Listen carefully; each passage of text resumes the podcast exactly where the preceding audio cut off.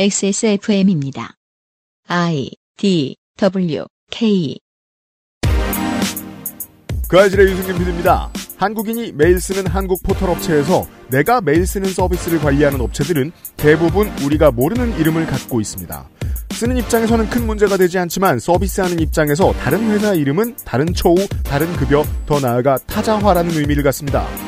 이렇게 직원을 분할하면 웃는 건 자본이죠. 22년 9월 마지막 10월 첫 그것은 알기 싫다는 한국의 대기업, 공사, 공기업의 직원 여러분께 추천드리는 troubleshooting 비법에 대한 이야기입니다.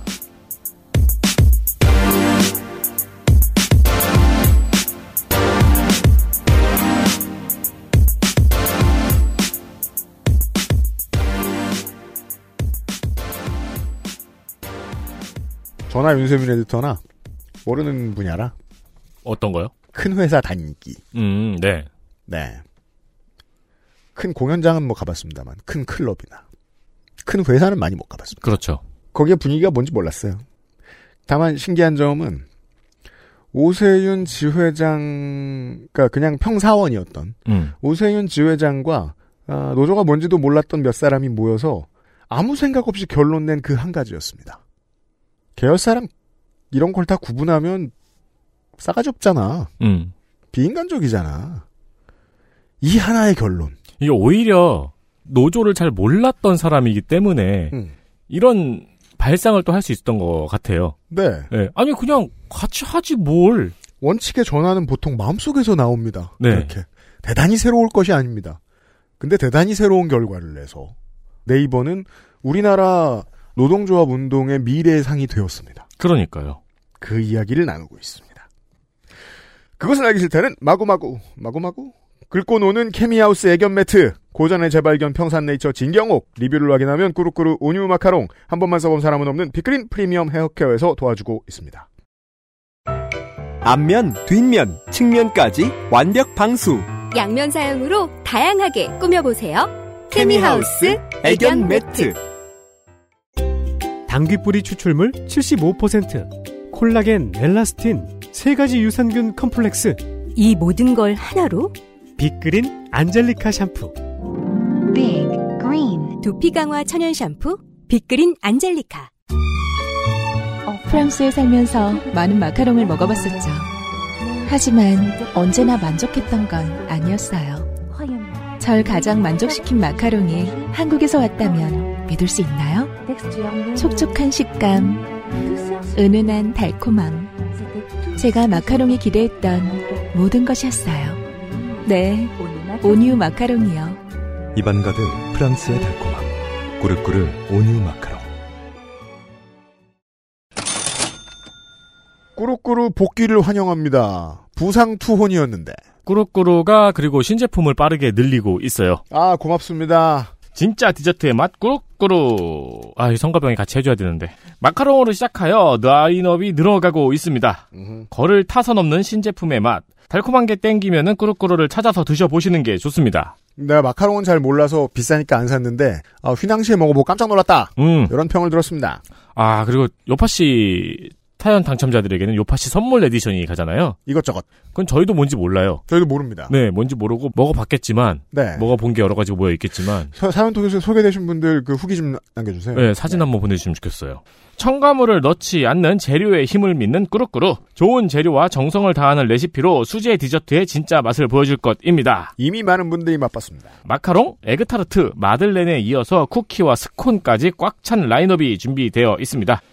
어, 이제 집에 틀어박혀가지고, 네. 전기장판을 틀거나, 담요를 둘러 엎거나, 하루 종일 유튜브를 보거나, 음. 넷플릭스를 보거나, 네. 할 때죠. 음. 그때 이제 침대에 부스러기를 많이 흘릴 수 있는 간식들을 준비해 보세요. 쌀쌀한 당신의 위장에 온기를 불어 넣어줘 얼른 이라고 쓰시면 어떻게 읽어? 이걸 어떻게 살릴까? 읽었어요. 음, 네. 온기를 불어 넣어줘 얼른. 네. 너무 영혼 불어넣지 말아요. 네. 무섭긴 하지만 시킨다고 다 읽진 않아요, 저도. 아스코는 대단합니다. 네. 액세스몰에 있어요.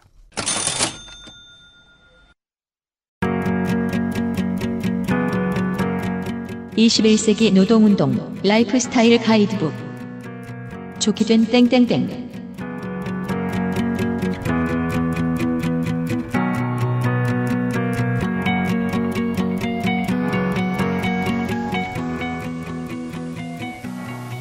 어제에 이어서 오늘도 아, 롯데펜 민주노총 화성식품노조 네이버 지회 AKA 공동성명회 오세윤 지회장과 함께합니다. 노조, 오십시오. 노조 이름보다 롯데팬이 먼저 들어가네요. 전 그죠. 자이언츠 팬입니다. 자이언츠 팬 보면 전 늘 놀리고 싶어가지고 환장한 사람이지요. 오늘은 디테일의 이야기입니다. 제조업에서 일하시는 분들이 이제 최근에 저희들이 방송 때문에 아, 후기도 많이 보내주시고 도움 네. 말씀도 많이 보내주시고 하셨는데 제조업의 전문가분들은 이해 못하실 거예요. 네이버가 무슨 하청 뭐 자회사 이렇게 많이 만들어? 음, 그럴 수 있죠. 뭐 다른 거 만들어? 모터만 만드는 데가 있나? 일단 다섯 개 그 업체부터 얘기를 해보죠. 뭘 하느라 다섯 개로 분류해 놓은 겁니까? 각기 뭐 하는 회사들이죠? 어, 그러니까 처음부터 다섯 개였던 건 아니죠. 그리고 사실 네이버가 처음부터 계열사 구조로 출발했던 것도 아니고. 처음엔 그냥 네이버였을 네, 거예요. 네이버였고. 그 녹색 모자 쓰고 있을 때는. 네. 처음에는 이제 그런 업무를 하는 회사를 하나를 뒀다가 네. 음. 이제 점점 분화가 돼서 이제 다섯 개 이르게 된 건데. 네. 그래서 일단 다섯 개를 소개드리면 일단 엔테크 서비스가 네. 있어요. 여기 저 소개에 나온 거 보면 backend 시스템이라고 하는데 네네. 야 공부 한번 해볼까요? 이게 뭐예요? 그러니까 여러분들이 보시는 서비스가 있죠. 네. 네, 볼 수 있는 서비스들이 있고 그 서비스를 운영하기 위해서 또 어떤 tool들이 필요할 거잖아요. 음. 그런 운영하시는 분들이 쓰는 tool, 고객 음. 상담을 하시는 분들이 쓰는 tool, 음. 뭐 그런 것들을 만드는 게 있고 네. 그리고 그 엔테크 서비스에서는 어 서비스 중에서 뭐 어떤 건 좀 노출이 많고 음. 그건 건 어떤 건 네이버에서 개발하고 노출이 좀 적은 부분은 엔테크 서비스에서 개발하는 경우가 있고요. 음. 그리고 엔테크 서비스는 markup 과 QA라고 해서 설명해 주세요. 우리가 서비스를 만들 때그 음. 서비스의 모양을 만들기 위해서 쓰는 언어들이 있어요. 음. 예, 서비스 페이지의 그 디자인을 구현해내기 위한 어떤 음. 언어들이 있는데 네. 그걸 이제 구현해내는 역할과 음. 그 다음에 서비스가 잘 되기 위해서 잘 돌아가기 위해서 서비스를 출시하기 전에 음. 테스트를 거치게 되죠. 음. 테스트도 하고 그 다음에 공정상에서 이게 얼마나 잘 되게 하기 위한 품질 관리를 하는데 예를 들어 뭐 QA, 이제 QA라고 하는 기계를 만들기 위한 기계라든가. 네네네 네 라든가 그리고 음. 그 기계를 테스트하고 음. 네 그 품질을 개선하기 위한 어떤 역할들 그런 게 backend인 네 겁니까? 그런 것들을 통칭해서 뭐 backend로 볼 수 있고 음, 결국은 뭐 이제 그 backend- frontend에서는 안 보이는 backend와 frontend 약간 혼재돼 있죠. 아까 제가 말한 디자인 페이지를 구현하기 위한 언어 그건 이제 frontend라고 보는 거고. 음, 음. 네. 그 약간 식당으로 따지면은 주방을 디자인하는 것 같은 느낌이네요. 아 그렇죠. 네. 네. 맞아요. 그런 느낌이에요. 맞아요. 근데 네이버는 하도 크니까 그것만 전문으로 하는 회사도 필요할 순 있겠네요. 네. 그래서 네. 그게 이제 엔테크 서비스. 그 회사가 있고. 네, 사실 이 말씀을 드리면서 한 가지 좀 말씀을 드려야 되는 건 워낙 이 다섯 개 계열사 하는 업무들이 다양해요. 그래서 제가 오늘 그 업무를 다 이야기하지 못할 수도 있습니다. 네. 혹시 이야기를 들은 다섯 개 법인 분들이 어, 내 업무는 이야기가 안 돼서 이게 안 중요하다는 건가? 그렇게 오해하지 않았으면 좋겠어요. 그러지 마시고 그냥 저, 저 노조 사무실에 전화해서 항의하세요. 아, 네, 맞아요. 그것도 좋네요. 나는 네. 핫바지냐 이러면서. 아, 네, 좋습니다. 네. 그렇게 해 주시면 다음은요? 되고. 네. 그리고 NIT. NIT 서비스라는 회사가 있습니다. 네, NIT라는 서비스는 이제 인프라 보안 관제 뭐 이런 것들을 하는 음. 업체인데 보안 일단 관제. 첫 번째 이제 저희가 서버가 있죠. 네. 서버를 실제 구성하고 서버를 어떻게 구성할지 이제 시스템 엔지니어링이라고 해서 음. 그 서버를 어떻게 구성할지를 정하는 사람들은 이제 네이버 클라우드라는 다른 자회사에 있고 음. 근데 실제로 이제 이 서버를 누가 랙에 꽂고 이걸 해야 되잖아요. 네. 사무실에 실제 들어가서 서버 관리를 해- 물리적으로 해야 된단 말이죠. 그 음. 저기 요즘 짤로 많이 도는 선정리. 네. 선정리의 선정리보다는 훨씬 뭐 물론 복잡하겠지만 네. 그 지금 저희가 회사라고 하면 안 되고요. 아니 근데 서버 하면은 저는 머릿속에 그거밖에 안 저도 떠올랐어요. 그거밖에 몰라요. 우리 옆 사무실에 그거 해. 컴퓨터가 엄청 많이 필요하죠. 이거 네. 꽂아야 되고. 네. 그리고 뭐 그 서버들이 돌아갈 수 있는 환경을 만들기 위해서 해야 음. 되고. 근데 그러다 보면 거기 컴퓨터 하나만 있어도 먼지 많이 발생하잖아요. 아 그렇죠. 네, 그래서 분진 같은 게 많이 발생하는 그 환경에 들어가서 어- 업무하시는 분들이 있는데 저희가 춘천에 큰 데이터 센터가 있죠. 음. 네, 지금 또 세종시에 만들고 있는데 어쨌든 그 데이터 센터에 실제 들어가서 업무를 하시는 분들 음. 네 있고 온도 관리, 습도 관리 이런 거 다 해야 되잖아요. 네, 그런 것도 다 해야 그 NIT 서비스라는 회사의 본사는 춘천에 있습니까 혹시? 본사는 판교에 있죠. 판교. 판교에 네. 있고 그리고 그 데이터 센터를 관리하는 주체는 네이버 클라우드긴 한데 어쨌든 음. 그 안에 들어가서 일하시는 분들은 NIT 서비스 소속이시고 음. 그리고 보안 관제라고 해서 계속한 어떤 보안 침해들이 있을 거잖아요. 해커들의 어떤 네. 공격이나 음. 뭐 그런 것들을 정책을 만들어서 이 어떻게 이 보안을 유지하지라고 음. 하는 건 또 네이버 클라우드에서 하는데 음. 그걸 실제로 관제 관제라는 거는 보안 침해 사고 들어오는 걸 계속 보는 거죠. 모니터링 하면서 그렇죠. 이걸 막기도 하고 음. 이걸 뭐 앞으로 이게 발생하지 않기 위해서는 어떻게 해야 되고 하는 어떤 그런 insight를 이렇게 음. 주는 역할들을 하는 게 이제 NIT에 있는 거죠. 네. 음. 네. 그래서 그리고 장애 관제라는 게 있어요. 그건 뭡니까? 네이버 서비스 항상 잘 돌아가는 게 아니잖아요. 음. 들어가시면 가끔 뭐 본인이 로그인을 잘 못해서 그럴 수도 있지만 로그인이 안 된다거나 서비스 접속이 안 된다거나 음. 그런 건 뭔가 가끔- 페이지가 잘못 나온다거나 네. 순위가 잘못 나온다거나 뭐 예. 그런 것들이 있는데 전자신문에 속- 속보로 뜨곤 하죠. 네, 그러면 누군가가 신고를 해요. 음. 네, 그러면은 그걸 이제 장애 관제팀에서 받고 음. 그걸 그 실제 이 해당 부서로 이런 장애가 발생했으니 해결해야 된다 라고 하는 거를 24시간. 그러니까 이 관제들은 다 24시간 업무예요. 아 진짜 컨트롤 타워 같은. 네, 그래서 계속 그러니까 사용자의 접점에서 이게 잘 돌아가는지를 판단하고 관리하는 것들을 이 NIT가 하고 있고 특성이 사뭇 다르긴 합니다만 지금 단 두 개 회사만 얘기 들었는데도 그런 생각은 들어요. 서로 커뮤니케이션이 잘 돼야 할 필요가 있네요. 이 계열사들끼리. 그렇죠. 네. 예를 들어 뭐 보안관제를 운영하는 부서에서 이런 사고가 자꾸 발생하니까 음. 언어를 좀 고쳐보면 어떻겠느냐. 라는 견해가 나올 수도 있고 아니면 반대로 이제 언어의 언어를 개발하는 쪽에서 이런 사고를 자꾸 보안관제 쪽에서 치는데 우리가 할 수 있는 일이 있지 않겠느냐라는 견해가 나올 수도 있는 거예요. 그러면 커뮤니케이션 계열사끼리 원활히 돼야 되는 거예요. 네, 맞습니다. 그래서 사실 제가 스포츠 서비스를 할 때 뭔가 제가 어떤 구현한 게 뭔가 side effect로 다른 어떤 문제가 발생해서 이게 잘 안 되는 경우가 생기잖아요. 장애가 아. 발생해요. 예를 그러면 들어 뭐 이렇게 투수가 던지는 애니메이션을 집어넣었더니 뉴스 서비스가 다운됐어. 아, 뭐 그럴 수도 있죠. 그런 side effect로 발생할 수 있는데 그런 게 이제 네. 오면은 장애를 알려주는 분들이 음. NIT에 있다는 건 제가 나중에 알았죠. 그러니까 음. 그때는 몰랐어요. 아. 그때는 그냥 장애를 알려주시면은 그럼 저는 그거에 대해서 해결을 하고 이렇게 했었는데 그러니까 큰 기업의 청취자 여러분들 이런 거 상상해 주셨으면 좋겠어요. 우리도 모두 그런 비슷한 상황에 처해 있지 않을까. 내 반대쪽 end에서 누가 무슨 일을 하는지 난 모를 가능성이 높잖아요. 맞아요. 예. 그리고 NIT에 특별한 조금 문제가 있는 건 뭐냐면 아까 보안 관제 그 다음에 서버 관리 말씀드렸잖아요. 네.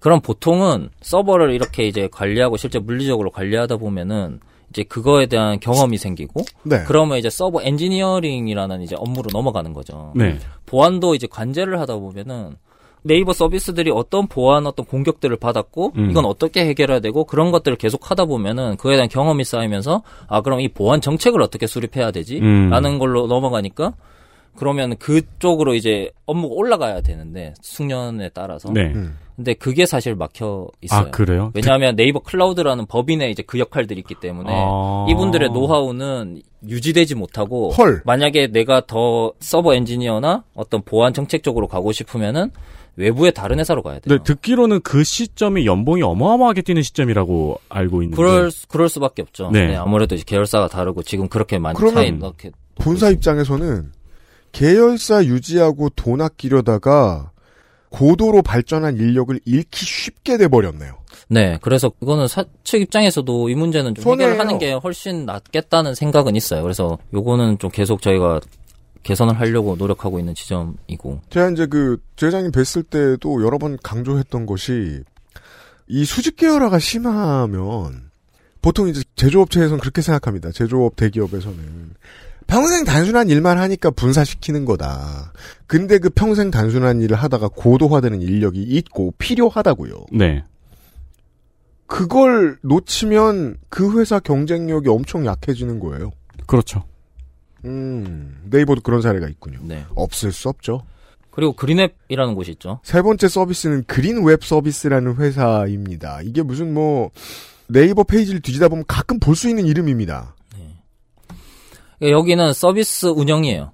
운영. 운영. 운영이라고 하면은 어, 보통 운영은 거죠. 있는 거 아니에요? 네. 그렇죠. 운영 이거는 이제 겹치는 부분이 있어요. 그러니까 네이버에서도 하고 어떤 거는 그린웹에서 하고 이런 건데 음. 저희가 네이버 서비스 들어오면은 뭐 뉴스 스포츠 판 판들이 있잖아요. 옆에 네. 넘게 뭐 연예판이 있고 네. 뭐 우리 동네 판도 있고 이런 저런 판들이 있어요. 네. 그럼 그 판에 있는 컨텐츠들을 누군가는 선별해서 거기에 큐레이션을 아, 큐레이션을 해야 되죠. 네. 음. 그 큐레이션을 하는 걸 어떤 판은 이제 네이버에서 하는 게 있고 네. 음. 어떤 판들은 그린웹이 하고 그 판 안에서도 어떤 부분은 그린웹이 하고 어떤 부분은 네이버가 합니다. 음. 그래서 만약에 우리 동네 판이라는 걸 한다고 하면은 음. 그 안에 어떤 매주 어떤 컨텐츠들을 큐레이션 할지는 네. 사실 뭐 처음에 이제 기획 단계 초반에는 이제 네이버에서 할 수 있는데 나중에 이제 이게 좀 어느 정도 돌아가기 시작하면 이제 그린웹에서 하게 되는데 음. 이것도 어떻게 보면 전문적인 역량이 필요한 거잖아요. 내가 이번 주에 어떤 컨텐츠를 선택을 해야 사람들이 좋아하고 이걸 만족할지는 사실 계속 그러네요. 하면서 경험이 쌓이는 자, 부분인 이거 거거든요. 해석해 봅시다. 처음에 큰 틀을 정할 때 중요한 일이니까 중요한 일은 본사가 하고 그 중요하게 머리를 다 굴렸더니 그 다음에 돌려보니 잘 돌아가더라. 돌리는 일은 그다지 중요한 일이 아니니까 자회사에 넘길 거야. 라는 생각이 기본적 철학이었겠죠, 경영진에. 근데 돌리고 보니까 계속 돌린다고 평생 똑같은 서비스 하는 거 아니기도 하고 네. 매일같이 어차피 컨텐츠는 새로 업데이트되고 무엇을 올려주느냐 무엇을 내리느냐를 늘 결정해야 하는 것도 창의적인 일인데 그 창의성을 발휘하는 것도 중요한 일이잖아요. 그거 잘 못하면 유입이 줄어들 수도 있고 유입이 줄어들면 포탈은 망하는데 그러니까 재래 산업과 비교해 보자면 잡지 편집장과 같은 네, 일이잖아요. 네, 맞습니다. 그러니까 잡지를 만드는 것까지 본사가 하고 네. 편집장은 자회사가 하래. 이게 수직적인 구조로 정할 일인지 저는 잘 모르겠습니다. 그게 경영에 도움, 오늘은 이제 경영 입장에서 생각해보자고요. 경영에 도움이 되는 일인지 모르겠는데, 아무튼 그런 일을 한다는 거죠. 네, 그렇죠. 그리고 뭐 컨텐츠가 들어오면 모니터링 같은 것도 해야 될 음, 거고 그런 업무도 일이고. 그린웹에서 하는 거고 어 영상도 스포츠 같은 경우에 이제 방송사에서 하이라이트 영상을 넘겨서 그냥 저희가 재생만 하는 경우도 있는데 네. 저희가 실제로 이제 만드는 경우도. 옛날에는 이제 더 많이 만들기도 했고 요즘 이제 음. 방송에서 좀 많이 만들긴 하는데 그런 하이라이트 영상 만드는 것도 음. 이제 그린웹이라는 곳에서 하고 제가 말씀드리고 싶은 건 이 말씀을 꼭 좀 드리고 싶어요. 뭡니까? 그러니까 이 아까 피디님 말씀하신 거랑 비슷한 맥락인데 여기 자회사에 계신 분들의 어떤 업무가 굉장히 전문성과 네. 그다음에 경험이 굉장히 많이 필요한 일이에요. 그래서 그걸 잘 해냄으로써 어떤 end user들에게 좀더더 좋은 것들을 줄 수 있는데 음. 이제 그렇게 고도화된 업무를 하면서도 그거에 맞는 처우를 못 받고 있다 보니 약간 의욕이 떨어지는 부분이 생길 수도 있고 그렇겠죠. 그리고 만약에 그것 때문에 나가게 되면 네이버 입장에서는 굉장한 노하우의 상실이 일어나는 거죠. 예를 네. 들어 우- 뭐 어떤 우리 동네 판이라는 거를 한 뭐 5년 동안 해오신 분이 음. 나가고 만약에 새로운 분으로 대체가 된다면 그동안 했던 어떤 노하우들은 사실은 사라지는 그렇죠. 그리고 거잖아요. 네이버 이용자의 성향, 그러니까 어떤 판을 올렸을 때 반응이 좋은가는 사람 안에 쌓이는 거기 때문에 네. 인수인계가 힘들긴 맞아요. 그거는 하고 매뉴얼로 만들기도 쉽지 않은 네. 부분이고 그래서 음. 이게 결코 무슨 아웃소싱처럼 그냥 뭐 아웃소싱 하시는 분들을 무시하는 게 아니라 이제 음. 그분들을 범용적으로 하는 거니까. 네. 그러니까 범용적으로 어느 정도 할 수는 있지만 음. 이 네이버 서비스라는 어떤 측면에서는 굉장히 네이버가 20년이 넘었고 많은 서비스들이 이제 사라지기도 하고 유지되고 있는 서비스들도 있고 그럼 그 history와 맥락과 그거 쌓여온 어떤 자산들이 되게 중요하거든요. 음. 그래서 그것들을 계속 잘 쌓아 나가고 하는 게 저는 중요하다고 생각하고 그렇다고 하면은 그거에 대한 정당한 대가도 지불할 필요가 있다라고 그렇죠. 생각을 그런 하는 거예요. 역전이 생기네요. IT 기업의 경우에는 아웃소싱 되게 중요한 지적인 게 정말로 아웃소싱을 해요. 근데 이렇게 중요한 파트야. 그러면 그 아웃소싱은 돈 많이 받습니다. 네. specialist고 그 specialist는 다른 기업들도 많이 필요할 테니까 이 아웃소싱과 하청업체 그러니까 자회사의 차이는 자회사는 네이버 일만 하는데 specialist 아웃소싱은 모든 일을 다 해주는 거잖아요. 그렇죠. 잘났으니까 그렇게 부를 거 아니에요. 그건 네. 더 많이 받아요. 모바일 앱으로 네이버 앱을 열면 잘 쓰지 않는 이것도 이제 본사에서 고민 많이 해야 될 겁니다. 그 잘 쓰지 않는 노브가 나오죠.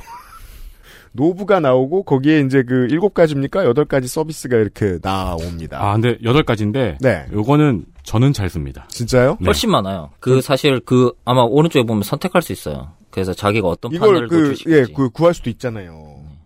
만약에 쇼핑 덱에서 네. 운영을 하는데 겁나 에이스가 있어요. 아무리 봐도 이 사람의 창의성 때문에 본사가 덕을 많이 보고 있는 이런 사람이에요. 근데 쇼핑이야. 너무 잘해. 음.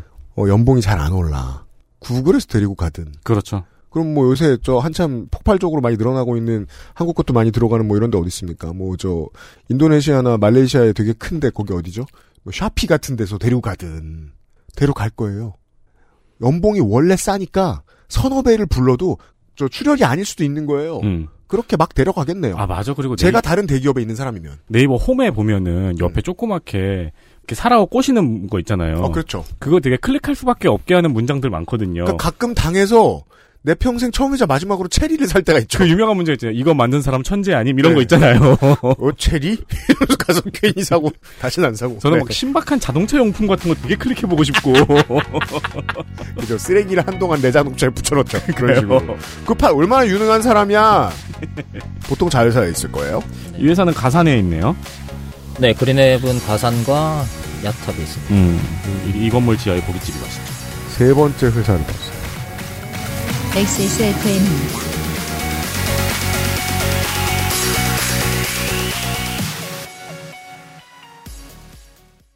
우리 아이들에게 꼭 필요한 거? 유해물질 안전기준 통과로 믿을 수 있는 미끄럼 방지로 넘어지지 않게 안전하게 음식물을 흘려도 잠깐 실례해도 쓱 닦아주면 그만. 강한 내구성과 보건력으로 짓궂은 아이들도 거뜬하게 어? 갖고 싶어? 사람과 함께 동물과 함께 케미하우스 애견 매트 다른 제품과 원료를 비교해 보세요. 다른 제품과 다려낸 방식을 비교해 보세요. 진짜가 만든 진짜. 고전의 재발견. 진경옥. 평산네이처.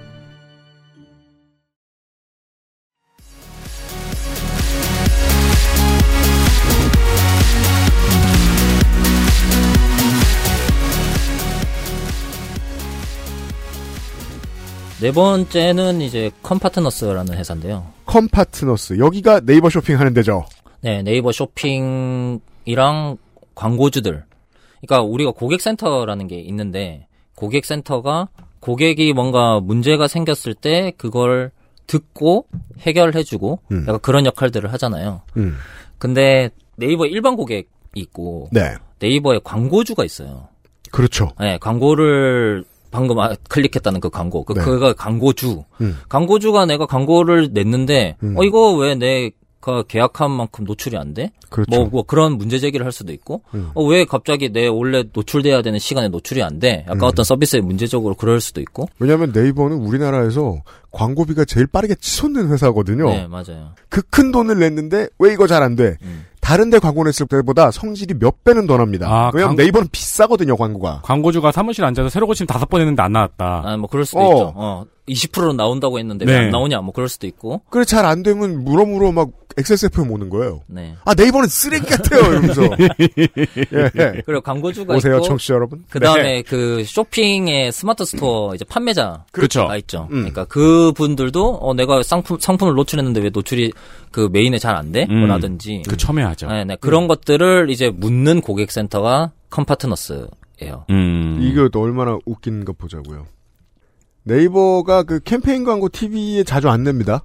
진짜 이건 핵심이야. 이건 우리 회사의 브랜드 이미지이기도 하고 어, 홍보 효과도 엄청 클 거야라고 생각할 때만 TV 광고를 쏩니다. 요즘 TV 광고 딱 봐도 책상 앞에서 평생 늙었을 것 같은 아저씨들이 이렇게 웃으면서 말하는 TV 광고 하나 나오는 거 있죠. 무슨 저 자동화 어쩌고. 그, 아, 저는 네이버 TV 광고 전지현 씨 이후로 기억나는 게 없네요. 아, 최근에도 TV 광고 나와요. 음. 그 이전에 이제 2020년대 초반에 가장 많이 봤던 광고는 광고주가 돼달라는 광고였어요. 아. 판매자가 돼달라는 광고였어요. 겁나 멋지게 잘 만들었어요. 그 광고 뭐 어느 회사에 줬는지 아니면 자기 회사가 했는지 모르겠는데 소규모 스타트업 자영업자들을 성공시켜주는 가장 좋은 방식으로 네이버를 추천하는 광고였어요. 아, 스마트 스토어 관련 광고였나 보네요. 하지만 원칙대로 하면 그 광고는 네이버 광고가 아닙니다. 컴파트너스 광고지. 네. 그래서 이 광고가 정책이라는 게 계속 바뀌고, 네. 그리고 되게 어떤 어떻게 보면 광고주는 이제 수익과 직결된 그럼요. 되게 예민한 거다 보니까 이것도 되게 이 정책 변경에 대해서 잘 이해하고 있어야 되고 음. 다양한 어떤 케이스들을 알고 있어야 이 상담이 원활하게 진행되면서 이분들이 불만을 갖고 있는 부분을 해결해 줄 수 있는데 그렇죠. 어떤 것들은 본사에 물어봐야 될 수도 있는 네, 거예요. 그렇죠. 그리고 막, 그, 겁나 어려운 말들 써야 되거든요. 광고주랑 이야기할 때. 음. 네, 영어 반쯤 섞어가면서. 그래야 빨리 끊지. 예, 예.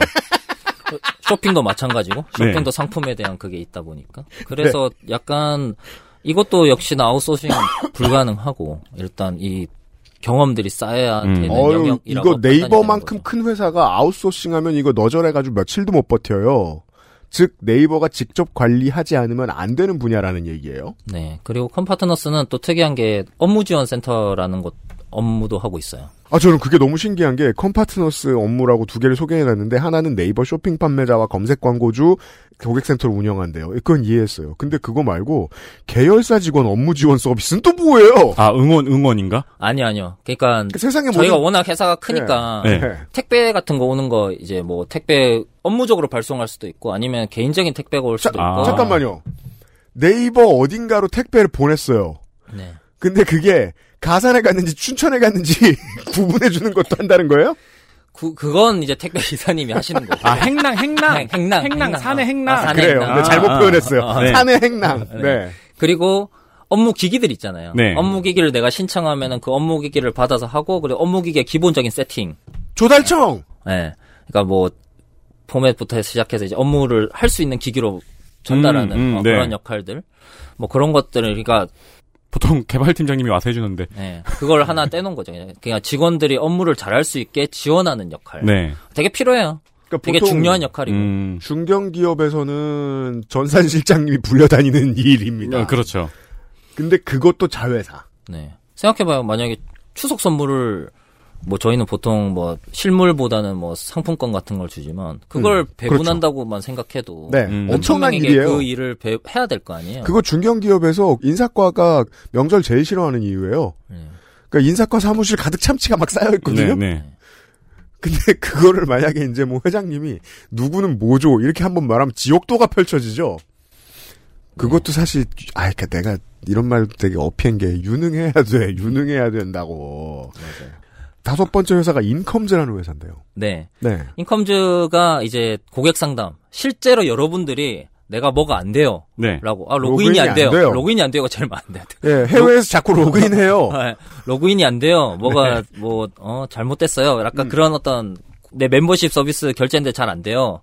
뭐 취소해주세요. 뭐 이런 것들을 연락하면은 받는 곳이 인컴즈입니다. 그래서 그- 전화도 있고, 뭐 메신저도 있고. 그것까지는 있고. 이해를 하겠는데 컴파트너스가 쇼핑 판매자 광고주 서비스 고객센터를 하잖아요. 네. 인컴즈는 쇼핑 서비스 운영이에요. 이게 뭐예요?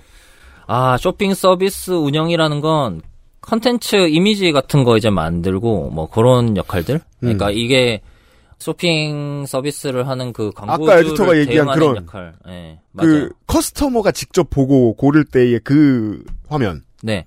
그게 하, 이게 네이버에도 있고 NTS에도 있고 음. 엔테크 이게 서비스에도 있고. 인컴즈에도 있고 이거 약간 되게 영역이 되게 겹치는 업무긴 해요. 그렇잖아요. 이 쇼핑 서비스를 개발하는데 개발하는 tool은 또 다른 회사 엔테크 서비스가 만들고 네, 네.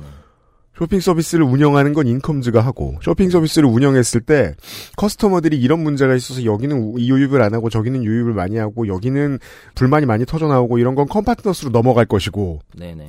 그래서 문제가 너무 많으니 tool을 고치자라고 했을 땐 엔테크 서비스로 넘어갈 거예요. 그렇죠, 네, 그렇죠. 네, 맞습니다. 와, 사소하게는 웹툰 왜 업로드 안 돼요도 있겠네요. 그렇죠. 그런 것들도 이제 인컴즈로 인입이 되는 거고. 음. 네. 아 진짜요? 네이버 웹툰 회사 따로 있잖아요. 그러니까 네이버의 서비스에 대한 것들은 이 다섯 개 운영법인이 다 한다고 보면 돼요. 그러니까 그러니까 인컴- 네이버만이 아니라. 인컴즈가 받아서 응대를 하거나 아니면 웹툰 쪽으로 문의를 하겠죠. 네. 야 이게 왜 이렇게 관료주의가 돼버려요? 저 이제 그런 생각이 드는 end user는 화면만 보잖아요. 네. end user 입장에서는 그렇게 표현되는 거예요. 제가 예전에도 한번 놀렸죠. 네이버는 녹색이 서로 다 다르다고. 음, 음, 심지어 노조의 녹색이 다른 건 이해를 하겠어요. 네. 몇 명 없기도 하고 그 본사하고 이렇게 상의해서 녹색 맞추진 않을 테니까. 근데 이게 서비스하는 자회사에 따라서 채도가 다른 건 아닐까? 그 얘기는 무슨 뜻이냐면 커뮤니케이션이 원활할 수 없을 수밖에 없는 시스템은 아닐까? 라는 생각인 거예요. 그럼 커뮤니케이션이 원활하지 않은 시스템은 경영의 문제인 것 같죠. 하지만 노동의 문제이기도 한 거예요. 이렇게 나온 quality 이슈는 알고 보면 회사가 돈을 아끼기 위해서 다시 말해 어떤 직원에게는 돈과 복지를 덜 주기 위해서 이렇게 만들다 보니 이렇게 된 거 아닐까 라는 생각을 하게 된다는 겁니다. 그렇죠. 그러니까 어쨌든 아까 그렇죠! 말씀드렸듯이 예, 웹툰이라든가 뭐 제페토라든가 뭐 스노우라든가 네. 다양한 서비스들 있지만 또 그런 것들에 대한 뭐 고객 상담 이런 거를 인컴즈에서 하고 있는 거고. 음. 그리고 어쨌든 이게 그 상담을 그럼 여기서 한다는 건 문제가 어떤 문제가 들어왔을 때 여기서 자체적으로 뭐 대응할 수도 있지만 음. 그러면 이제 다른 업체 다른 법인에 있는 분들과 긴밀하게 소통을 해야 되는 측면들이 그렇겠죠. 있는데 네. 이게 아무래도 이제 법인이 다 쪼개져 있다 보면은 좀 그게 원활하지 않는 측면이 발생할 수 있죠. 아, 제가 얼마 전에 그러니까 어디 고객 센터에 문제 해결이 안 돼가지고 그 가장 기본적인 서비스가 안 돼가지고 전화를 한 적이 있어요. 그러니까 그 상담하신 분들 깜짝 놀라는 거예요. 어 그게 어떻게 안 될 수가 있냐고. 그걸 그걸 제가 물어보려고 전화 드린 거 아닐까요? 내가 이렇게 막 하다가 잠깐만 기다리시면 전화를 드리겠대요. 그러니까 알겠다고 끊었는데 좀 있다가 그 상담원 분이 저한테 전화를 주셔가지고 네. 저한테 되게 자- 본인도 황당하다는 듯이 이렇게 말씀을 하신 거예요. 알아봤는데 그게 저희의 고질적인 문제래요. 그러니까 네이버식으로 말할 것 같으면 웹툰에 전화해서 뭐라고 했더니 엔테크 서비스에 물어봤더니 네. 안 된대요. 그렇죠, 그렇죠. 예. 그런 오류가 안 잡히고 있다, 뭐 이런 답변을 들은 거죠. 저는 이것도 이상한 거예요. 이 회사 소개들을 다 대충 뒤져보고 보통 이제 경제지나 이런 데에서 가끔 나올 수 있는 흘리는 정보들을 뒤져보면 이 다섯 개의 법인 회사들은 네이버가 100% 지분을 소유하고 있는 회사가 100% 지분을 소유하고 있어요. 음? 사실상 큰 계열사라고 하지만 지분 구조상으로는 얘네들도 손자 회사예요. 그죠? 맞아요. 그러니까 네이버가 100%의 지분을 갖고 있는 회사라고요. 이게 제조업이랑 다시 한번 비교를 해볼게요. 내가 자동차 대시보드에 사출 용역만 합니다.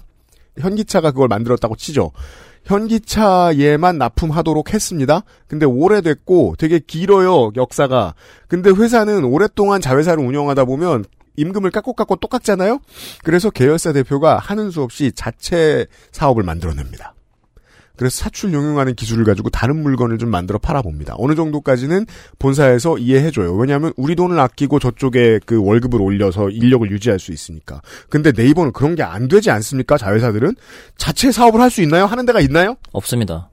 그러니까 자체 거봐! 사, 자체 사업 오늘 다 맞춘다 내가. 특히 이, 이 운영법인들은 자체 사업은 하지 않고 네이버와 네이버 계열사의 사업 들의 어떤 용역만 받아 음. 용역만 받아서 일을 해요. 그러니까 저는 뭐 그게 바람직하다고 또 생각해요. 그러니까 저는 어쨌든 우리가 지금 팩트를 쭉 돌았는데 네. 뭐 하나 이 논리적인 귀결이 안 되는 것이 없어요. 회사가 돈을 아끼는 것 말고는 이 자회사가 운영되는 다른 이유를 못 찾겠습니다. 맞습니다.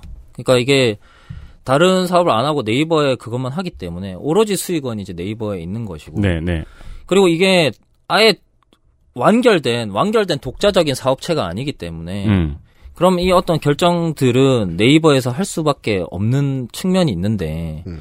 그걸 이제 독립 경영이라고 하면 물론 그 내부에 어떤 고객센터 업무를 한다고 하면 그 고객센터를 어떻게 할지에 대해서는 이제 그 회사의 결정 권한이 있다고 볼 수 있겠죠. 왜냐면 어쨌든 부서를 둔다고 하면 그 부서장은 그 부서의 업무에 대해서는 결정할 권한을 갖고 있는 거니까. 네. 음. 그렇지만 그 전체적인 어떤 복지나 이런 것들에 대해서는 결정할 권한을 갖고 있지 못하단 말이에요. 근데 이거를 독립 경영이라는 말로 100% 자회사인데 음. 사실 이 대표의 인사권을 갖고 있는 거잖아요. 음. 뭐 독자적인 영역을 어느 정도 인정하고 그걸 저희가 인정한다 치더라도 그렇지 않은 큰 영역에 대해서는 사실 결정할 수가 없는데 음. 이거를 독립 경영이라고 말할 수 있냐는 거예요. 식민지 같은데요. 주민들의 행복을 위해 최선을 다하겠다. 라고 얘기하겠죠. 거기서 총독이 일을 할 거 아니에요. 총독이 자체적으로 일을 하나요? 총독이 자체적으로 결정권을 주죠? 그럼 그 총독은 한 30년 있다 뭐 할까요? 독립. 음, 그쵸. 나 같으면 그렇게 하겠네. 네네. 아니, 근데, 그래가지고 어떤 우리가 알고 있는 업무상의 이유가 아니고 경영상의 무슨 이유가 있다 손 치더라도, 음. 그거는 사실 그냥 경영진에서의 사정이지, 직원이 그 차별된 처우를 받아들일 이유는 없을 것 같네요. 듣기만 해도. 네, 그렇습니다. 그러니까 고객들 입장에서도 물론 다들 책임감을 갖고 열심히 일하세요. 네. 그래서 사실 고객들에게는 크게 안 와닿을 수는 있지만 음. 어쨌든 예를 들어 로그인이 안 돼요라는 어떤 그 단순해 보이는 질문도 네. 만약에 그걸 오랫동안 해 고객센터에서 해오신 분이라면 여러 가지 케이스들을 다 머릿속에 그려질 거고 음. 그러면은 되게 잘 해결해 줄 수 있단 말이에요. 그리고 그 사람을 또 감정 노동이라 좀 그렇긴 하지만 음. 어쨌든 좀 더 그래도 기분 나쁘지 않게 그렇죠. 할수 있는 것도 노하우가 쌓이다 엄청난 보면 노하우죠. 좀더 네. 생기게 되는 아, 이거 거고. 너무 중요한 얘기인 게, 한국은 고객 사후 응대가 돈이 안 된다고 생각하는 엄청난 오해를 하고 음. 있어요. 온 세계의 자본주의가 다 그런 오해를 하고 있는데, 진짜 웃기고 있는 게, 고객 다루는 것보다 무서운 기술 별로 없습니다, 인간 사회에. 그렇죠. 예를 들어 어떤 불만이 있어서 고객센터에 전화를 건 사람이 이 문제를 성심성의껏 잘 해결을 하고 나면은 어, 이 서비스에 대한 다시 충성도 있는 유저가 그렇죠. 되는 건데 재구매율을 높여요. 거기서 해결이 안. 되면은 이게 떨어지겠죠. 근데 그걸 열심히 하고 계시고 네. 그런 보람을 갖고 하고 계신데 그거에 맞는 그리고 그 전문성을 갖춰 나가는 거에 맞는 처우를 해 나가는 것이 이 네이버 서비스가 더 이제 고객들의 어떤 충성과 또 로열티를 계속 가져갈 수 있는 방법이 아닐까라고 생각하는 거죠. 그러니까 어떻게 보면 닭이 먼저인지 달걀이 먼저인지 모르겠는데 일명 우리 이제 고객센터라고 하잖아요. 근데 웬만한 기업이 고객센터는 보통 하청을 주거나 자회사 형태로 운영을 하잖아요. 음. 그러니까 이게 자회사 형태, 하청 형태로 운영을 하면서 임금을 전략적으로 깎아가지고 그 가치가 떨어진 건지, 네. 아니면 처음부터 사람들이 인식이 안 좋아가지고 하청이나 자회사 형태로 잘 운영을 하는 건지, 어쨌든 결과는 지금 거의 자회사 형태로 운영을 하고 임금 수준이 굉장히 낮은 형태로 계속 운영이 되죠, 고객센터는. 네. XSFM은 어, 최고 연차에 회사에서 제일 센 사람이 고객 응대합니다. 음, 옆에서 듣고 있으면은 조마조마해요. 네. 어, 죽을까봐. 이번 주 주중은 경제와 비즈니스 그리고 노동 모두의 미래에 대해서 얘기하는 시간이라고 생각해 주십시오. 광고 듣고 오겠습니다. XSFM입니다. 여러분도 이제 집에서 쉽게 만나볼 수 있어요. 네, 온유 마카롱이요. 입안 가득 프랑스의 달콤함. 꾸르꾸르 온유 마카롱.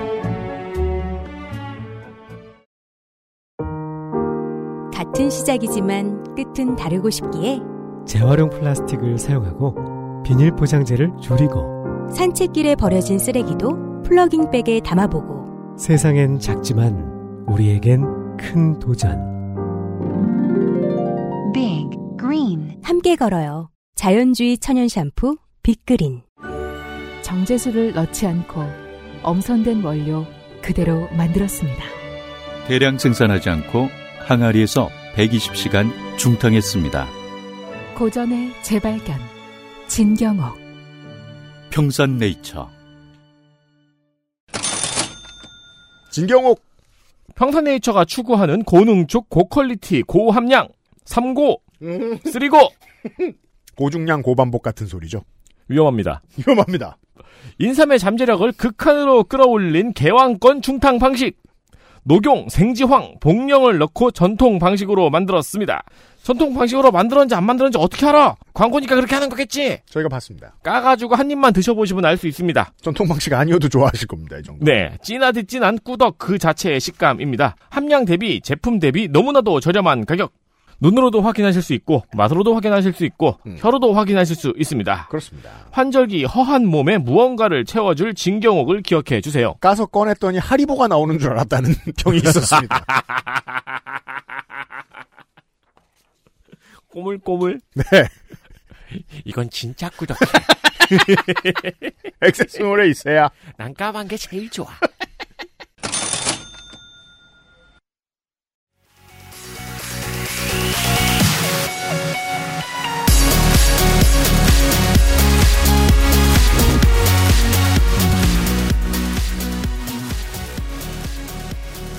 민주노총 화섬식품노조 네이버지회 오세윤 지회장과 함께하고 있습니다. 제가 가장 자주 이용하는 네이버 자회사 이야기는 안 나오겠죠? 뭔데요? 그 resell 플랫폼 있잖아요. 그 뭐, 크림? 네. 아, 크림 샀죠? 네. 크림이, 크림이, 지금 아마 스노우 자회사일 건데. 네. 아니, 분사했을걸요, 아마 따로? 네. 맞다. 그렇구나. 나도 제일. 크림이 얼마 전에, 얼마 전에, 몇, 1년 됐나? 남해를 샀더라고요. 남해군? 아니요. 나이키맨이야. 아. 난 경상남도 남해군을 샀다는 줄 알고. 돈이 많구만. 네. 자. 맞아요. 네이버는 포털이고, 포털 기업은 상상력으로 먹고 삽니다. 분석 능력과 상상력을 통해서 사업을 없애고, 새로 만들고, 뭘 또 잡아먹고, 잡아먹고. 그렇게 해서 커가고, 영속성을 유지할 수 있지요. 원칙 없이 이것저것 머리 쓰는 능력으로 살아남아요. 음. 이 대기업은. 따라서 업무의 영역은 계속 바뀌고 섞이고 흘러들어가고 할 겁니다. 그런데 건물을 여기에 짓고 칼로 이렇게 그어가지고 이 일은 영원히 이 회사가 저 일은 영원히 저 회사가 그렇게 할 수 없는 기업이라는 건 내부 구성원 혹은 바깥에 있는 모두가 다 알고 있는 거예요. 이 예를 몇 가지 더 들으면서 얘기를 갑시다. 본사도 하고 자회사도 똑같이 하는 일들에 대한 사례들을 좀 소개해 주세요. 아까 뭐 잠깐 말씀드렸는데, 그러니까 이제 개발, 그 다음에 디자인, 음. 그리고 운영 같은 경우에는 이제 본사에서도 하고 이제 계열사에서도 하는데 그 서비스가 고객에게 노출되느냐, 혹은 고객에게 덜 노출되느냐에 따라서 본사에서 하기도 하고 NTS에서 하기도 하고 음. 그리고 운영 같은 경우에 아까 말했듯이 네이버에서 하기도 하고 그린앱에서 하기도 하고 그쵸. 네. 그래서 QA도 아직 네이버에도 남아 있고 그리고 NTS에도 있고 음. 뭐 그런 상황입니다. 그래서 업무를 네이버에서 좀 안 해도 될 것 같으면은 자회사에 한번 내려보기도 하고 어. 자회사 여기 자회사에서 하던 걸 여기 자회사에서 해보기도 하고 그러니까 뭐 기왕 이렇게 시스템이 만들어졌으니 그렇게 해보는 건 이해를 합니다만. 네. 네. 그렇게 하다 보면은 아무래도 업무가 약간 이 영역이라는 게 약간 애매하게 되고 아무래도 자회사에서 하다 보면은 좀 더 잘 못하게 되는 경우가 있을 수 있고 그리고 또 업무가 그렇게 애매하게 나눠지면은 또 싸움이 일어나죠. 음. 이거 쟤네 업무다, 쟤네 업무다 하면서. 네 그렇죠 그러기도 한다. 이게 이제 본질은 처음에 말씀드렸던 그겁니다. 그래서 그 방식으로 일을 본사도 같이 하고 계열사도 같이 하고 계열사의 계열사도 같이 했는데 완전히 같은 노동을 하고 겁내 다른 임금 을 네. 받고 있다는 겁니다. 네, 이건 노동권 입장에서 보면은 그냥 동일 노동, 동일 가치 침해죠. 네, 침해라고 볼 수도 있는 측면이 있는 거죠. 네. 그 저는 노동의 가치가 달라서 다른 가치의 돈을 받는다는 걸 그 원칙을 아주 좋아하는 사람입니다. 음. 그걸 인정 안 하고는 프로스포츠도 볼 수 없고요. 사실상 자본주의 사회에서 살아남을 수 없다고 생각해요, 저는. 네. 그럼 그 반대의 케이스에 대한 안전장치가 있어야 된다는 거죠. 같은 가치의 노동을 했는데 다르게 받지는 않게 해야 된다는 건데, 아, 네이버는 그걸 적극적으로 하고 있는 거죠. 네. 이해했습니다. 자, 앞에 말씀드렸던 저희 논리의 완충장치를 한 번만 더 설명을 해야 될 것 같습니다. 그렇게 해서 본사 직원들만 점점 더 잘 먹고 잘 살게 되면 10년 뒤, 20년 뒤에는 본사 직원들도 못 먹고 못 사는 결론을 낼 것이다. 네. 분할해봤더니 편하면 모두를 깎고자 하는 게 자본의 본능이니까. 네. 자, 그렇다면 밑을 끌어올려야 위도 같이 잘 사는 거라는 논리가 맞게 되는 겁니다. 저는 이것만큼은 무조건 이해해 주셨으면 좋겠고. 게다가, 그래서 이제 본사 직원들이 불만을 가지지 않냐, 음. 문호 갈등이 있을 수 있는 거 아니냐라고 물어보면 오세훈 지회장의 대처가 아주 독특합니다. 사실 그게 제일 중요한 부분이잖아요. 오세훈 지회장의 대처가 독특합니다. 오세훈 지회장은 거기에 문을 열지 않아요. 그냥 꺼지라 그래요? 직원들이 그럴 리가 없습니다. 좋은 전략이에요. 어, 괜찮네요. 예. 이게 그런 거예요. 정치에 과몰입하다 보면 이런 분노를 가지기 쉬워요. 내가 이런저런 개혁을 완수하고자 막 소리 높여서 말하고 다닐 때 그렇게까지 탄압받고 이럴 때에는 비웃고 돌 던지던 사람들이 개혁이 완수돼서 다 같이 떡을 나눌 수 있게 되자 즐거워하더라. 음. 그걸 가지고 겁내 분노하거든요. 근데 그 분노만 걷어내면 그 문제는 해결됩니다. 음, 그쵸. 원래 사람들은 다 멍청하고 헛소리하게 돼 있어요. 그 사람들 끌고 한 단계 높여놓죠? 그럼 다들 행복합니다. 그게 정치예요. 근데 그게 안 돼서 사실 하청과 자회사는 다른 거긴 하지만 지금 우리가 얘기한 거에 극단에 있는 사태가 대우조선해양 사태였고 오세훈 지회장의 전략을 제가 대신 설명을 해드리는 거예요. 그 문 안 열면 돼요. 음. 다 같이 해결돼서 다 같이 잘 지내면 돼요. 싸움에 스포트라이트를 넣느냐 안 넣느냐는 중요하지 않아요. 승리하느냐 아니냐만 중요한 거지. 그래서 이제 오세훈 지회장의 전술에 맞춰서 이 마지막 질문은 이겁니다. 올 여름이죠. 공동성명 지회가 커피차를 몰고 돌아다니셨습니다. 네. 그러면 이제 춘천도 가고 판교도 가고 본사에도 있고 가산도 가고 하셨을 거 아니에요. 어우, 괜찮다. 커피차 얼마예요? 디테일은 제가 알지 못합니다. 뭐야, 지회장 왜 몰라요? 그 저희도 자, 자회사 만들었어요? 아니, 집에? 저희도 이제 실무를 하시니까. 네. 아, 실무- 실무자가 하세요? 네, 실무자 하시니까. 네. 제가 얼마인지는 모르겠어요. 어, 근데 그거 괜찮네요. 커피차 돌아다니는 거. 네. 커피 그 맛있어요?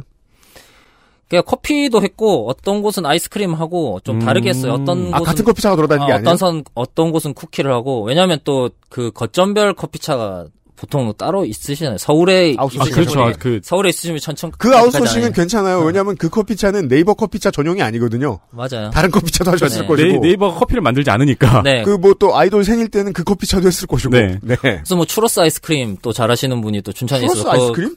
그러니까 아이스크림에 그럼 변태가 있어? 꽂아놔요. 추러스는 원래 튀겨 나오면 뜨거운데? 그걸 아이스크림에 그거를 꽂아요. 아이스크림에 꽂는 거죠. 어 그렇구나. 대, 대, 대존 맛. 네. 아 그래요? 맛있어요. 네. 오. 이건 변태가. 네. 그 부- 자회사를 어- 어디 어디 그 많이 가셨죠? 네, 가산, 뭐, 그러니까 아까 그 다섯 개 운영범위 다간 거고, 음. 뭐 저희가 분당에도 정자동에 있지만 또 순회에도 있고, 그렇죠. 네, 서현에도 있고, 아. 그리고 판교에 있죠. 네. 그리고 가산에 있고, 춘천에 있고, 그러니까 모르는 사람이 부평에, 때는 부평에 있고, 고속도로 거기 운전하고 지나가다가 네이버 있으면 그게 네이버가 끝인 줄 알잖아요.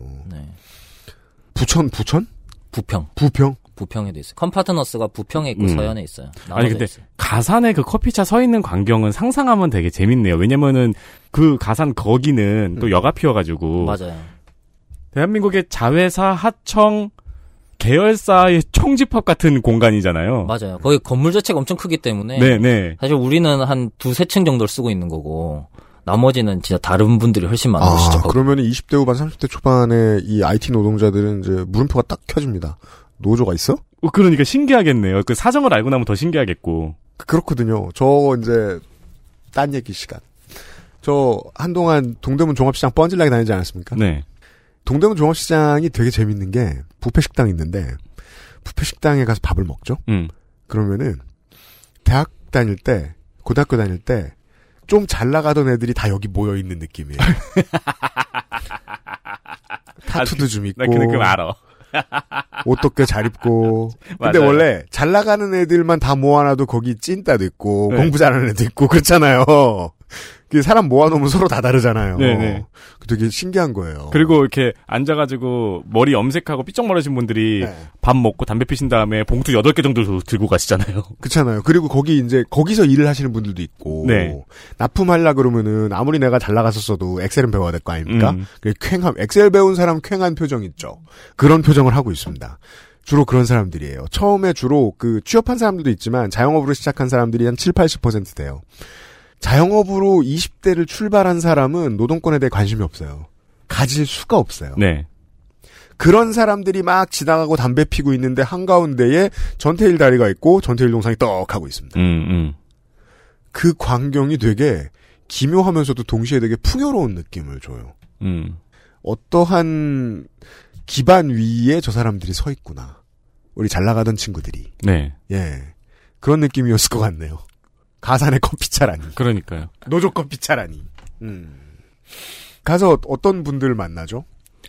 어, 일단 저희가 커피차를 했던 건 그 운영법인 분들. 아, 그래요. 뭐 하러 간 겁니까? 아, 커피차는 일단 저희 네이버 본사에서도 했고, 음. 그 운영법인에서도 했는데, 일단 뭐 사실 뭔가 좀 드리고 싶었고, 그 조합원뿐만 아니라 다른 분들, 왜냐면 또 코로나를 거쳐왔으니까, 음. 저희가 뭐 집에서 일하고 이렇게 약간 되게 장소를 옮겨가면서 일을 하느라. 네이버 아닌 월급쟁이들도. 네, 네, 음. 힘들었을 테니까 그런 부, 분들에 대해서 좀 드리고 싶은 마음과 음. 그리고 우리가 지금 이 전체 계열사의 어떤 이런 문제들을 위해서 네. 네, 함께 하고 있다는 걸 좀 알리고자 음. 사실 했던 거였어요. 비노조 조합원이신 분들은 막 이거 먹으면 노조 가입해야 되는 거 아니에요? 막 아, 이런- 비노조 직원들. 네네. 아, 뭐 그런 부담 드리지 않고 먹는 거고 음. 드시, 네. 드리는 거고 뭐 아, 그러고 그러니까 왜 나면 그런- 나중에는 언젠가 가입하시겠죠. 의도군요. 처음에 이제 노조 만들었을 때 네 명이 놀랐던 그 순간. 어, 딴 회사도 있고, 저희라는 사람도 있고, 저희라는 사람도 있고, 저기 있는 사람도 있대. 네. 라는 걸 알리는 의미도 좀 있군요. 네, 그렇습니다. 맞아요. 예. 여기저기서 그걸 하고 있다는 걸 알리고 음. 저희가 그 다음에는 이제 이거에 대해서 다들 좀 동의한다는 뜻에서 이제 서명, 서명 받았죠? 네, 서명을 받았었죠. 음. 네. 예. 그, 많이들 일단 커피, 저, 받아가신 분들 많았어요? 커피는 네, 대부분 저희가 준비한 만큼 다 완판됐어요. 음. 그래, 얼마나 준비하니? 본사에서도 몇백 잔 준비했고 음. 아마 다 전체로 따지면 한 몇 천 잔이었던 것 같은데요. 와. 보통 커피차가 소화하는 맥시멈 어, 그렇죠. 거의 그렇죠. 예 네. 천은 안 되고 네. 웬만하면 네. 그 정도는 다 털었다. 네. 그리고 서명을 받았다. 그럼 뭐 서명- 그때 그때 지회장님 본인도 설명하고 다니고 그러셨어야 됐겠네요. 네, 서명 받으러 다녔죠. 음. 그러니까 저희가 지금 코로나도 아직 조금 남아 있고 음. 그리고 뭘 설명하셨습니까? 저희가 네. 음. 그렇죠. 설명한 거랑 어, 서명 어떻게 다니는지 말씀드리면 음. 일단 저희가 모두가 출근하지 않아요.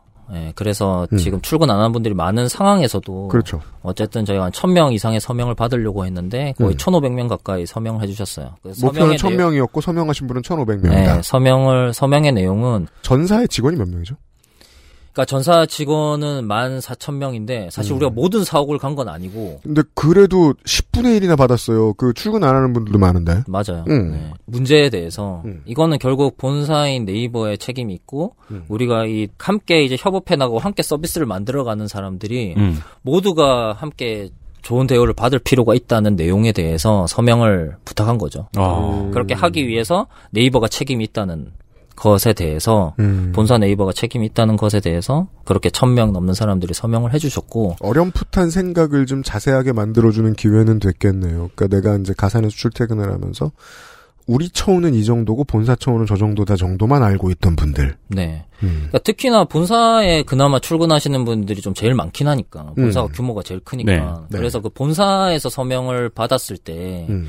사실 당연히 비조합원들도 많을 텐데도 불구하고 그걸 이- 물어봐야죠. 비생자 입장에서는 막 비판의 목소리 이런 걸 접수할 수도 있잖아요. 본사에서는. 네. 근데 그런 게 없이 서명을 이렇게 하면서 이제 이거에 대해서 말씀을 드리면 우리 지금 계열사들도 같이 팀 네이버로서 함께 대우받기 위한 서명을 하고 있으니까 서명 부탁드려도 될까요?라고 했을 때 선뜻 서명을 다들 해주시고 음. 그리고 어떤 분들이 이제 응원 메시지 같은 걸 남겨서 또 우리 같이 일을 해나가는데 이번 뭐 투쟁이 잘 됐으면 좋겠다라고 그 응원 메시지들을 남기는 걸 보면서 그 빨리 주세요. 저. 왜, 왜 네. 나한테 줘놓고 가지고 있어.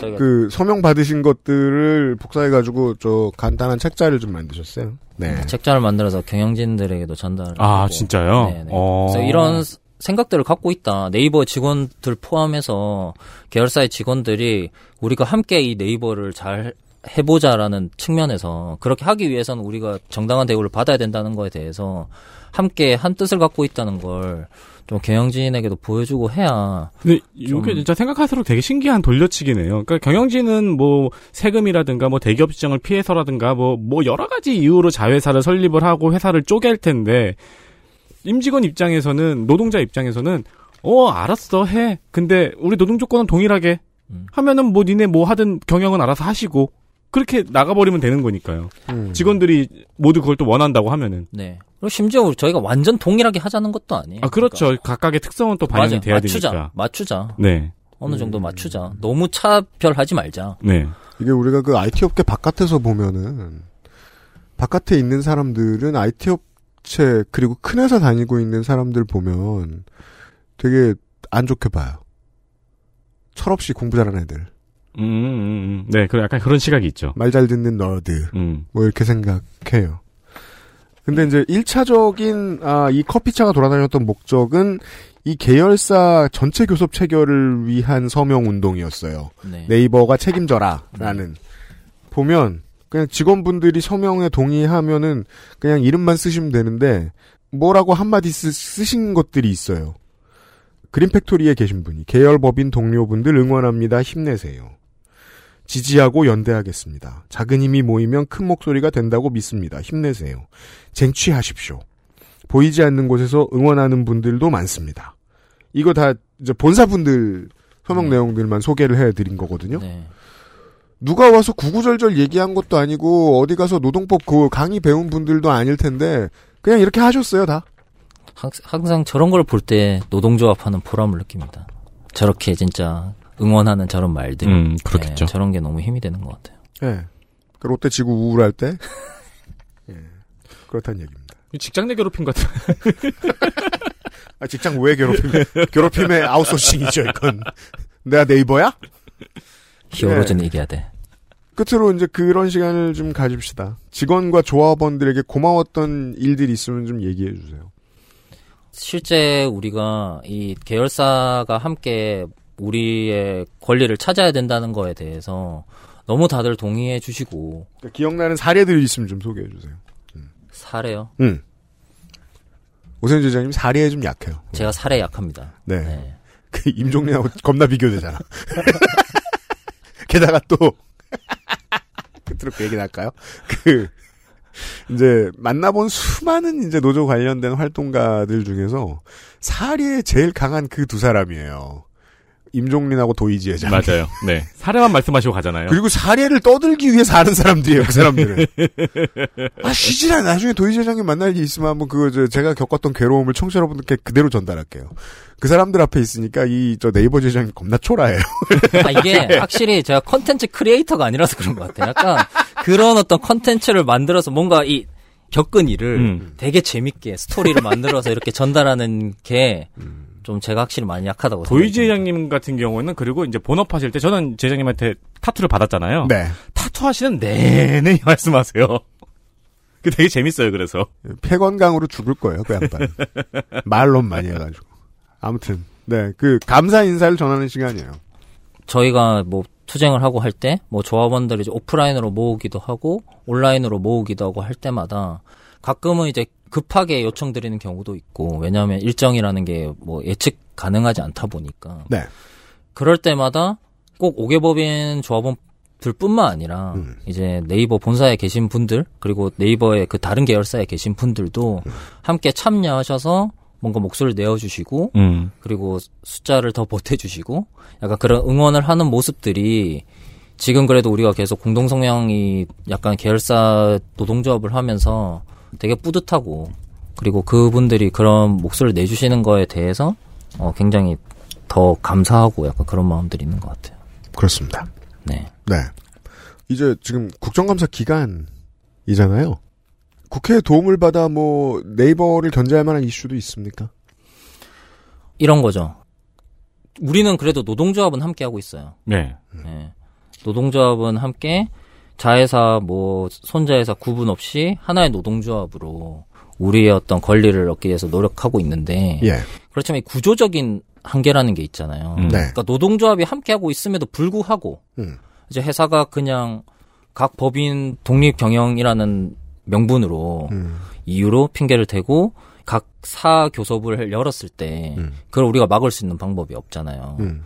전 세계적으로 그런 게 아니라 우리나라는 사실 이 기업별 교섭만 하게 하고 있지만 뭐 유럽이나 뭐 미국만 봐도 공동 사용자라는 개념이 있고 그렇죠. 네. 그래서 원청이 공동 사용자라는 개념 인정해서 공동 원청과 교섭하도록 하고 음. 또는 산별 교섭을 통해서 노동조합이 여러 노동자들을 묶어서 교섭을 요청하면은 사용자도 그렇게 단체로 교섭을 하도록 산별 교섭을 허용하고 있는데 그러니까 북유럽은 사실상 총연맹 교섭 개념이 있잖아요. 네. 나라 모든 월급쟁이들이 다 똑같은 조건을 받을 수 있는 분야들이 있잖아요. 네. 그런데 우리는 그게 안 되니까 이게 노동조합이 함께 있어도 역부족인 거죠. 저희가 지금 계속 5개 그 운영법인 투쟁을 하고 있지만 사실 그 부분이 잘 해결이 안 되다 보니 정치권에서 이 국정감사 기간 동안 요런 요런 것들을 좀 다뤄서 자회사 문제 지금 사내하청 문제를 해결해야 된다는 건 지금 다들 공감하고 있는 거잖아요. 네. 대우조선 해양부터 시작해서. 네. 그럼 이걸 해결하려면 어떻게 해야 돼? 실제 어떻게 해야 되는 거냐? 그러니까 일단 노동조합이 함께 합칠 수 있어야 되죠. 그건 이제 노동자들의 역할이기도 해요. 네. 그렇게- 공동 성명이 힌트를 조금 준 거죠. 네. 음.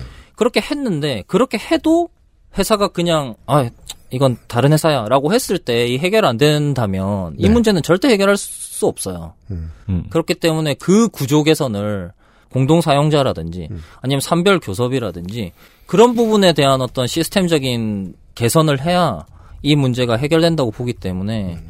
그래서 약간 국정감사에 약간 이 문제를 다뤄 주시기를 많이 요청 드리고 다니고 있죠. 네. 의원들한테, 어, 국회의원들한테. 네, 그런 뭐그 관심을 또 보이시기도 해서 그러니까 네. 네. 이버에 대한 관심을 보이셔서 그런 네. 설명들을 했었어요. 네. 알겠습니다. 일단 안타깝게도 그 지역구 국회의원은 이제 앞으로 한동안 관심을 가지지 않을 것 같고요. 화성식품노조 네이버즈의 공동성명회 오세훈 지회장과 목금요일 시간 함께 했습니다. 어 혹시 마지막으로 할 말이 있는데 해도 되나요? 고! 아 그냥 사실 이거는 그 청취자들 대상으로 좀 하고 싶은 말이었어요. 네. 제가 주말에 자벌드를 갔습니다. 잡월드. 어, 가깝죠. 자벌드. 네. 그래서 우리 애가 가고 싶다고 해서 갔는데 거기 여러 직업들을 체험하죠. 네. 그러니까 그 체험하는 한열몇 개의 직업을 체험하는 걸 보면서 그런 생각을 했어요. 아, 이 어떤 직업을 해도 어느 정도 먹고 살 수 있는 세상이 돼야 되지 않을까라는 생각을 했어요. 음. 뭐 엄청나게 돈을 많이 벌어야 된다는 게 아니라 어떤 직업을 하더라도 어떤 사람은 가만히 앉아서 그냥 돈을 막 감당할 수 없을 만큼 돈을 벌고 어떤 사람은 진짜 열 몇 시간씩 일을 해도 입에 겨우 풀칠하고 음. 혹은 어떤 사람은 그런 풀칠할 기회조차 받지 않는 이런 게 굉장히 문제라고 생각하는데 이걸 사실 해결할 수 있는 방법은 노동조합밖에 없어요.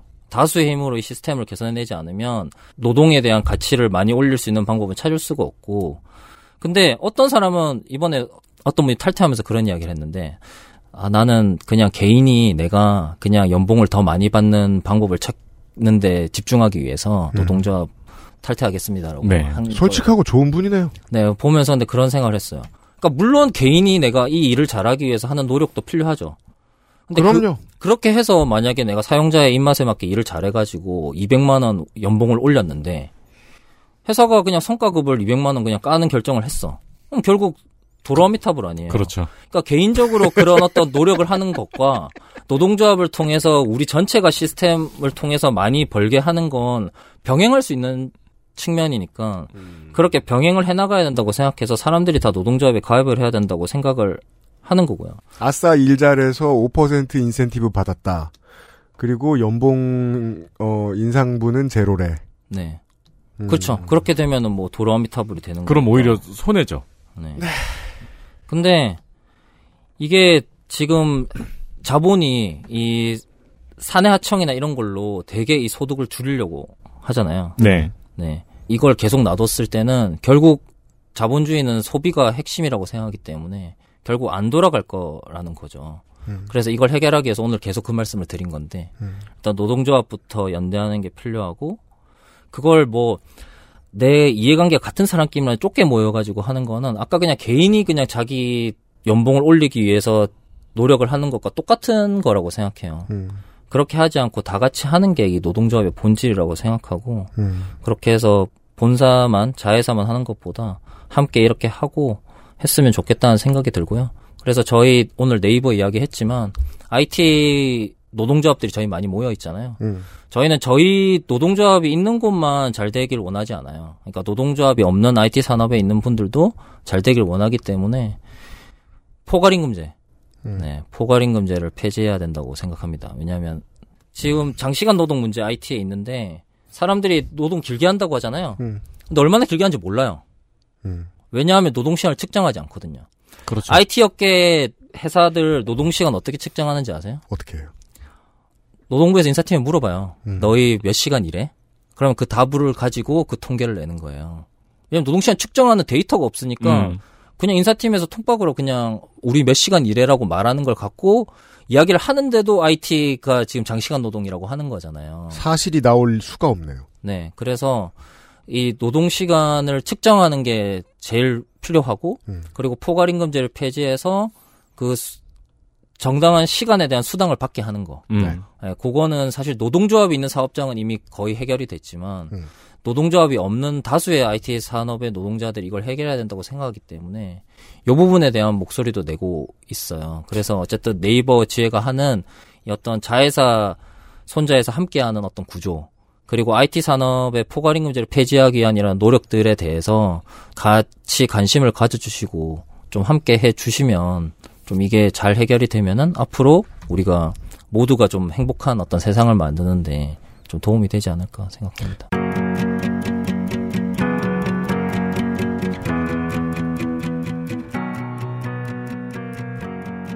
옛날에 조그만 개발사에서 일했을 때 그런 생각을 한 거예요. 야근을 많이 했으니까 내 노동 시간을 어디서 체크가 아무데도 체크가 안 되는 걸 제가 아니까 내가 적은 것도 아니니까. 근데 이제 출퇴근할 때 지문을 찍고 들어가니까 그 출퇴근 기록에 체크가 된다는 거예요.